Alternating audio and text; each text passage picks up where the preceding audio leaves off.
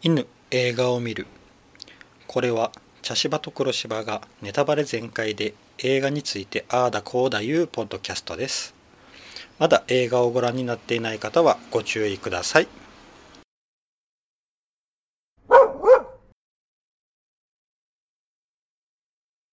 茶芝です黒芝です。はい今回ははい。稽古目を澄ませてはい。ですはい。いやーなんかうん。じんわりきたうん。作品でしたね、うん。あの、主人公を演じた岸由紀乃さんの、うん。やっぱりあのまあ以前彼女の違う作品を見て、えっ、と神様えっ、と神神は見返りを求める。うん。あの時にも思ってたんです。彼女はとても目力があって、とても目が印象的な女優さんだなーってうん。思ってたんですけど、うん。で今回この役で、うん。やあのやっぱり聴覚障害の役なので、言葉もほとんどうん。発しない、でやったらやっぱり表情で語る部分が増えてきて、ものすごく彼女の目力がう、ん。なんだろうとても生かされた作品だなと思いました。うん。うんそうですね、うん。確かに。あのえー神は見返りを求める時には、うん。ちょっとぽっちゃりした感じ。におったんやけど、うん。今回は完全に体絞って、うん。うん。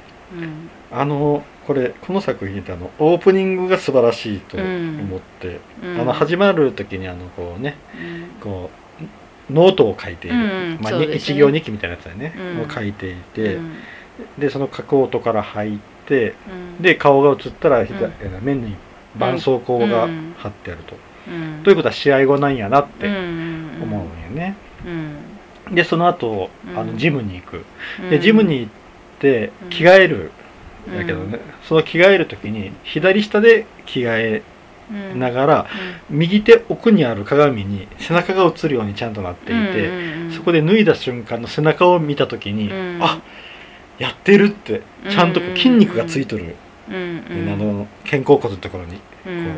僧帽筋と肩甲骨のところにきちんと筋肉がついていて、あうん。あちゃんとやってるって思って、うん。でその後縄跳びを取る、うん。でそのあの縄跳びの音でね、うん。あの一定リズムの。うん。パンパンパンパンパンパン。でその後にミット打ちをする、うん。でそのミット打ちはあのコンビネーションの練習だから、うんあのすごくリズムのいい音でうん。ねうん。やるんやけど、うん。それは全部彼女は聞こえてないんよ、うん。でも見よる方はとてもそれは心地いいリズムでうん。入ってくるっていうね、うん。そこでも彼女の生きてる世界と自分、うん。僕らの,、うん。まあ、あの耳の聞こえる側の世界と全然そこで違いが、やけんものすごくこの音に気を使っている映画だなと思って、音楽がなかったよね。ああそうですうんねあの音楽はもうあの弟とあの彼女がやりよった音楽だけで、多分どこもこうん。挿入されてなかったですね。うん。うですね。もう音をきちものすごく大切にしている映画、うん。まあ、ということはもうその彼女のうん。住んでる世界と僕たちの住んでる世界の一つのこううん。境界線を見せるってういうん。ね、うん形もしていて。うん。でこれはあのボクシング映画かと思っていたらコロナ映画でもあったなと思って、うんまあそうですね。スタートがねうん。2020年。うん。12月。うん。ということはもうコロナ禍が始まるうん。ちょっと前のよね。うん。がスタートでどんどんどんどんコロナ禍に入っていって、うん。それによってこうジムの経営が傾いていってっていうね、うん。うん。まああのジムのオーナーもね、うん。だいぶ弱ってああまあはいたよそうだね,、ねいろいろあのじゃ視力もものすごく低下していたし、うん。ねうん、だからまああの時期としてはちょうど、うん。まあうん。良かったのかなっていう部分でもあったりするね。うん。うん。でちょうどこの稽古が、うん。あのーね1試合目 KO 勝ちしてデビュー戦を飾って、うんであのちょうど2試合目うん。があって、うん。でその2試合目の時に、うん。あのまあ、お母さんとうん。弟が見に来とるんやけど、まあ、お母さんほとんど見れんけん見れない。でお母さんの撮っとる写真が全部ブレているということは、うん。あれは手が震えとるんよね、うん。もう撮れんのよ。そうですね、っていうあの写真だけでうん。お母さんの動揺というか、お母さんがすごく怖がってるっていうのが分かるという、うん。うんまあそうよな。うん。あの耳が聞こえない状態でリングに上がってボクシングをするっていうのはかなりハンデが多いからね、うん。あのー以前ですね相当昔に見たあのテレビで見たんですけど、うん。これ実在する方々で全員耳が聞こえなくてうん。であのダンスをするうんっていうのがあってうん。すごく整っ揃ってるんです皆さうんんダンスが、うんどうして揃うのかって言ったら空気の振動をを感じる。それで分かるんだっていうこういうようなことを言っていて。多分だからボクシングってすごく激しい世界なのでうん空気の振動と目の力うんとうん。でやってるんだろうなと、だからもうあのゴングも聞こえないし、うん。だからあのねレフェリーの言うブレイクあのうん。一回あ、まあ、最後の試合でありましたけど、うん。ブレイク言うても聞こえないからうん。殴り続けてしまう、うん。そしたらまあそれも反則取られる、うん。でで一番大きいのはあのうん。コーナーにいるセコンドの声が聞こえない、でかいですよねあれは大きいと思うよなうん。すごく。うん、うん。だからそれの対比も綺麗に出してましたよそうですね。もうこあの稽古側のうん。方は声を出していない、うん。ね、そうですよねあとあのちょっとミット打ちで面白かったのが、こうステップを変える時のうん。合図がこううん。片足をこう、うん。後ろの方でこうあ。つま先立ちでポンってするっていう、うん。そしたらこう、うん体を、うん。ね、ステップを変えるってういう、ん。あのミット打ちとか、うん。うん。ああいうとああいうとことかな、うん。結構あの耳が聞こえない人うん。あるあるなのかな？あれそういうのがいろいろ。うん。まあそうですね。まあ私うん。まああのうん。ね身近に耳の聞こえない人がいないので、うん。よくわからない、うん。そういったところはわからないんですけど、ただあのやっぱり、まあ、手話ができない人がうん世の中に大半いうて、ん。その人たちと会話するために、うん。こうあの唇の口の動きでうやね分かる部分があるんだけれども、うん。このコロナになったことによってマスクをみんなしてるから、うん。何を言ってるか分からない、うん。あれはもう、うん。そっかコロナってそういううん弊害もあったんだって思いいましたね。ううん。うん。まあ確かに一時期ねテレビとかうん。ニュースでも取り上げられてましたね聴覚障害の方が。うん。唇の動きが見えないから。そうやな。え何言ってるかわからないので困ってるっていうのはうん。聞いてはいましたけどやっぱりこうやってねうん。映画とかで見ると余計にそういうふうに思いましたね。うん。あのあとうん。えっ、と稽古が稽古と弟の会話の時うん。に手話を使ってる時にうん。画面がパッと切り替わってあの、うん。昔のあのあ映画のようにこう字幕が入って、うん。で東金映画だっけ？なんだっけ？あ陶器じゃなくてあれはあ違う。のまだ無声映画の時ですね。あのチャップリンとかの時代、うん。チャップリンの無声映画時代みたいなうんやり方でなっとるんやけど、あの一箇所だけ、あじ字幕出さないんだって思ったのが、うん。あの稽古と友達2人であこうあ3三人でお茶会。してる時、うん。あそこ一切字幕はなくて、うん。ただあの雰囲気だけでこっちは見せられるんやけど、うん。なんとなく話してることが分かるんうんや、うんうん。手相を見て、うん。こうやってうん。結婚線見て、うん。あけあうん。結婚がなんやかんやってこうね、うん。楽しんでるっていうのが分かるっていうの、うん。あそこだけ入れなきゃいうん。買って、うん。あれもいいなと思って、うんああの外側から僕らが見ても、あな楽しそうにこうだってあれがもう普通の世界でうん。ね、あるっていうね。うん。でただ彼女たちがすごく楽しそうで多分手相の話してるんだろうっていうのは分かるんだけれども、うん。結局何を言ってるかは分からないたじゃないですか。で、まあそれはね、うん、だからそれはやっぱり彼女たちがうん。日常を送ってる中での世界なんだろそううそうでなっていうこと僕らたちの勉強不足もある、うん、僕らが歩み寄らんといけない部分でもあるし、うんうんそうなんですねだからあのホテルの中で一人だけね、うん。あの女性のうん方が、うん。あの手話で会話をしているうん。人がいて、うん。うん。あの人とかは多分、ううんんものすごくそうですね。稽古にとっても助かるうん。人ではあるし、うん。うん。でもどんどん周りがその初め弟の彼女の花ちゃんもねあの手話をやろうとはしてなかったけれども、うん。ね最後の方で手話で話そうとしたりとかうん。したとこで、うん。それでなんか交流が生まれたからねそれまでは「あ彼女来てらーい」ぐらいな感じだったけどあれあのねうん。あの弟も音楽をあれだけやれるっていうのは、まあそうですね。そうお姉ちゃんからクレームが来ることうになるって。まあそうですね。あとあうの、ん。僕あの初めにびっくりしたのが、あのうん目覚まし時計が扇風機なんだっていうのがね。ああなるほどね。朝のねあの、うん。ロードワーク行くのに、うんうん。いや12月に扇風機出しとるんやって思ってるうんと思ったらタイマーでうん。ついて、まあ確かにあの風は目が覚める。ようん。12月。うん、っうん。ていうのと、うん。あとあの鉄橋の下うんにすごく場面が、その場面が多いんやけど、うん。多分あれはうん。稽古が一人になれる場所なんよな。うん。多分あの耳が聞こえる僕らにとっては、あそこはものすごくうるさい場所で近寄らないんよ、うんでもあの彼女にとっては一人になれる場所、うん。でそこに入ってきてくれるのが、うん。あの会長さんなんうんやけどそこの師弟関係も面白くて、そうですね。うんうん。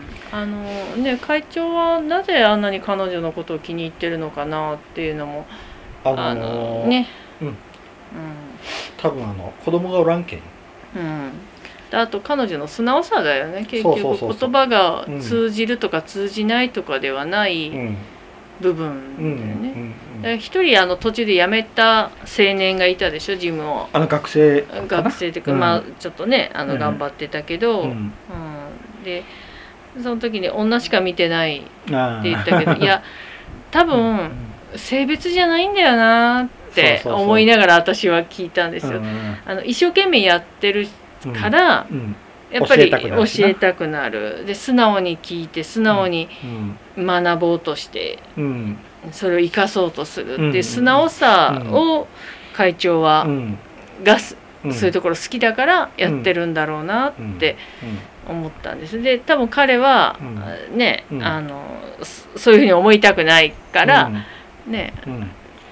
うん、そういうふうになんか女ばっかりとかって思っちゃったんだろうなって思って、それはあの裏を返せば、うん。稽古はあの耳が聞こえないから雑音が聞こえんのよ。あそうですだけど結構は彼女が練習してる時に裏の方でうん「おめえ2キロ超えてるじゃねえか!」とかってこうな罵声が飛んでたり、なんかそういうな嫌な話をしよったりとかうん。流れるんやけど、うん。彼女にとってはそれはもう聞こえないから、うん。ね。もう試合、えーなくてあの練習に集中できるっていう部分もあったりして、うん。うん。そうなんよな、ううん。あとやっぱりもう会長にとっては本当、うん。やったんやろうなって思う、んん本当に。そうですね、うん。そうやな。あの男ばっかりのうん。をしよってきた中にこう女の子がポンって入ってきて、ううん。んね、しかももう素直で、うん。そうですね。まあでもなんか昔あれ取ったってな、うん。うん、あのなんやろ。うん。僕らから見たら稽古ってめちゃくちゃ強く見えるんやけど、うん。まあ彼女本人も言えるんやけど、うん。自分は強いわけじゃない、うん。であのね第、えーとうん。2試合目やったかな、うん。2試合目も1回こうアッパーバンと食らってっうん。ていうのがあれが、うんあの怖いからまっすぐ突っ込んでいくって、うん。なんでそんなことするんだって言ったら痛いのは嫌だっていう、うん。だから、うん、そこでポロッポロっとこう、うん。彼女の弱さがうん。出てくる。うん。よな。やけあのうん普通の普通のっていうのもおかしいんやけど、うん。あのやっぱりこう強い女性やないんよな彼女って、うんでもそこからこう強さを引っ張り出してくる作業っていうのがうん。ずーっとあって、うん。でも結局ねあの、うん、弱さを知らないと強くなれないからそうそうそうとても大事なうん。過程を踏んでるなって思いながら見てました。うんうんうん。だから当然あのね伸び伸び、なんか伸び続ける時期もあればスランプに陥る時もあれば、でね、まあ、ちょっと一回スランプに落ちてる時にジムの閉鎖が分かって、うん。ちょっと荒れ気味になっちゃいましたけど、あの2試合目が勝つと思ってなかった多分彼女も、ああの取り取り方も、うん。試合の取り方もうん。めっちゃ彼女劣勢のとこばっかり捉えとるん。よ、うん。流れるけん、うん。見よる方もああ負けたなって思ったらうん。勝ちってなったけど、うん。あれ？と思って、うんで後で見る VTR でも結構、うん。あの彼女がこう、うんアッパー食らうシーンとか、そういうのがばっかり流れるから、うん。やっぱりあの勝ちも恵子にとっては納得いってない勝ちで、そこでこう分からんなってしまって、うん。さらにコロナ禍も重なって、うん。あのコロナ禍に入ったら彼女のホテルのシーンが減るんよな、うん。あって。ううんん。ということはやっぱホテルもあの時期は大変やったが、うん。多分そっちの不安もある、うんでコロナ禍もある。であのジムも畳むかもしれない、うん。でさらに試合があるんやったら減量せないけない。けど、うん全部いろんなことが重なってきて、彼女のイライラがつ募っていくっていうね、だからあの3試合目が終わった時に、あの一緒にホテルで働きよった男の子のん。シーツのあれ教えよったんよ、うんうんうん。それまで全部ほったらかしちゃったんよああ恵子って。そうですね。彼に対して、うん。ちょっとこうあの先輩っぽいところ、うん。うん。見せて、うん。うん、いうのがまああでの時はやっぱり会長が倒れた後であったりとか。うん、多分あの、うん。試合が終わってほっとした部分、とあとうん。一個乗り越えたっていう部分うん。もあって心の余裕ができたんかなっていうのも思ったんやけどな、うん。まあやっぱりジムの閉鎖会長が倒れるコロナになっていろんなことがうん、ね。あと多分減量も大きいとう思うで、うん。ん。そうですね。うん。うん。あのまあとにかうん。くあの時は彼女にとっていろんなことが重なっていて、でやっぱりあの最後の方のあのホテルのね、うん。あのシーツうん。畳のシーンの時はうん。余裕はいろんなことを乗り越えて一つ成長した彼女がいるんだなっていうのは感じましたね。あのーえっ、とな何やったかな？ちょっとちょっと思い出せんなえっ、とね、ああのー芥川賞を取った本で、うん。あの1ラウンド1分34秒っていう本がああるはい。あるんやけど、はい。これが僕読んだんやけど、うん。結構ちょっとあのーあまりこう量がなくて、うん。うん読みやすかったんやけど、うん。これがあのーボクサーの話で、うん。試合が決まってうん。ボクシングの試合までのうん過程をずーっとやるんやけど、うん。その減量とかなんとかで最後うん。追い込まれて試合の前日になったら文章がめっちゃくちゃなるんよ。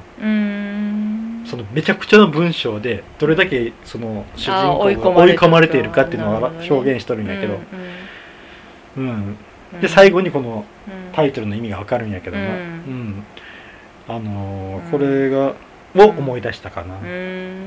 んなるほうんあとあの3試合目よな。どうん。3試合目あのうやられたねうまく相手に、んああそうですね。ええ。うん。あのあれがあの恋かどうかはわからうない、ん。やけど。でもね私初めあの試合見てる時は恋にやりやがったと思ったんですけど、うん。あのもう試合が終わった後にうん。偶然河川敷で、そうそうそう、ね作業着姿姿の彼女対戦相手に会った時、うん。うんすごく彼女がうん「あこの間試合ありがとうございました」うんっていうあの表情を見た時に、うん。あ多分彼女はわざとじゃなかったなってそう私は思いました。そうそうそうそうそう。だから、そこでうん。うんあのね稽古のこういろんなうん。ぐわっとした感情うんが、うんうん。多分あのうん。ねあんな汚いことしやがってとかいろいろこう思っとったんやろうけれど、ああやって爽やかに来られてしまったら、うん。多分うん。何とも言えん悔しさがうん。ぐわって込み上げてくれるようになって、うん。まあ、あれは悪いのは結局レフリーが見てなかったことなんですよ。でもなこれはなこれも一個テクニックの一個と数えられたりすることもあるけんな、うん。やけんあもうしょうがないんよ、うん。しょうがないんよあれは、うん。レフェリーに取られなかったらもうそれはしょうがないんよ、うんそれやけんあれが恋かどうかはうん。でもあのね確かに恋やったらあそこまで爽やかに挨拶はできんと思うそうそうもうちょっとニヤッとするとか悪意がか若干、でももうかもう向こう気づいてないんやけん、うん。挨拶もせんかもしれない、うん、そうですね。あの後ろめたさができてしまうけ。ん、うんうん。でもああいうふうに来られてしまうっていうことは、う恋じゃなかっんたとしたらもう本当にあ負けたって、うん。うん。うん本当に負けた。って、まあ結局、うん。あの足を踏まれたことによって平常心を失ってしまったから。頭に血が上ってうん。やってしまったところをカウンター入れられたけんな、うん。バーンってな、やっぱり、やけんもう綺ね麗にやられてしまったんよ、うん。乾杯なんよ、うん、あれは私、うんうん、ひょっとしたら勝つかもって一瞬思いました、うん。ああいうふうにむちゃくちゃになってああそうやな。相手を殺す気でややるやって勝つんかなと思ったらやられたからああやっぱり平常心失ったら負けちゃうんだとも思って、うん。まあねあのねあの、うん。日記にもねあのうん。相手を殺すくらいの気持ちでいかないと勝てないとか、うん。あのあの会長にもな、うん。あのい言われとるんやな一回。な、うん。あの相手をうん。本当にあのうん。強い気持ちでいかないとうん。相手にも失礼だし、うん。うん。で危ない。危ないっていうね、いうのも言われとったしね、うん。あの試合を見た後に会長がうん。こう奥さんがねうん。あおらんなった後にこう、うん。ふーって言って「よし!」って言ってこう、うん。車椅子を繰り出したのは、まあれは？あれはえ自分も頑張ろうっていうことなんだろう。自分が頑張ってもう一回稽古のっていうことやったんかうん。かまあ私はその自分を畳むことはいいとしな、うん、まあしょうがないよな。てその自分がリハビリを頑張ったりとかやっぱり社会復帰だと思うな、うん。うん。とにかく退院、うん。して稽古のと元に戻るんかなとかちょっと思ったんやけど。うん。私そこまでは考えなかったな。うんやっぱあのあそこの師弟関係って結構うん強い部まあね分があると思うけど、うん。あの帽子な最後稽古にかぶってたしな、うん。ね。赤い帽子、まあなんかとても不思議、不思議というわけではないが、うんいい世界観の、うん。あの、うん。多くを語ってないんやけど、うん。やっぱ伝わる、うん。そうですね。うん、うん。やっぱそれうん。は稽古が語らないっていうのもあるあるし、うん。うんああの最後のうん。エンドロールがこううん。街並みがね、うん。こうずられてて、うん。エンドロールがあって最後真っ暗になった時に、うん。縄跳びの音が入っとったんや、あのなシュンシュンうんシュン。そうですね。だけどあまた指導をしたんやなっていううん彼女は、うん。そうですね。あとエンドロールの時にずっとあのずっとなんか夜が明けていったんですよね。ああなるほど、うんあれ私も結構好きで。うんということうん。あのね彼女の成長とかそうそうそうそう。目覚めであるとかいろんなものを感じるなな。と思って、うん。うんで私あの朝日が上がる前のうっすらうっすらと明るい時間帯って結構好きで、うん。夏だったら朝の4時ぐらいですかね、とか5時ぐらいとか、うん。ああ一番私が好きな時間帯だななんて思いながら見たんですけど、まあ稽古はロードワークするぐらいの時間かな、うんそうですね、うん。冬だともうちょっと後になりますけど、うん。うん、あのねでも、うん、いいいいなと思いながら見ました、うん。あれがあの日が沈む方だとまた違う感じになるんですけど、まあなあ本当、うんなんやろうな登場人物も少ないし、うん。うん。静かに進むドラマなんやけどそうですね。すごくなんか、ううん。んあの、うん。えっとトレーナーの二人もよかったな、あそうですうね、ん、うん。ねあのトレーナーの二人も、うん。うん。別にお仕事されながらね2そうそう人ともねそうそうそうやっぱりあの会長のことが好きなんだなっていうのを感じましたね。あの一応ねあのボクサーの行き場所を全部決めてあげて、でうん。そうそう。稽古を連れて行った、うん。あのボクシングジムもええとこはえあえとこやったな。ね。ちゃんとあの、オーナーが歩み寄ろうと、うん。会長、まあ、女性の会長さんがね、歩み寄ろうとしとうったし、ん。だけどやっぱそこ師弟関係なんやろうん。なであの一人のうんあのトレーナーとちょっとこう、うん若い方険がね。険悪になるんやけど、練習中にその、うん。トレーナーの方が泣き出してああれはだってね会長が会長が倒れねたって時やったけどそっからなちょっと稽古の顔が、うん。うん。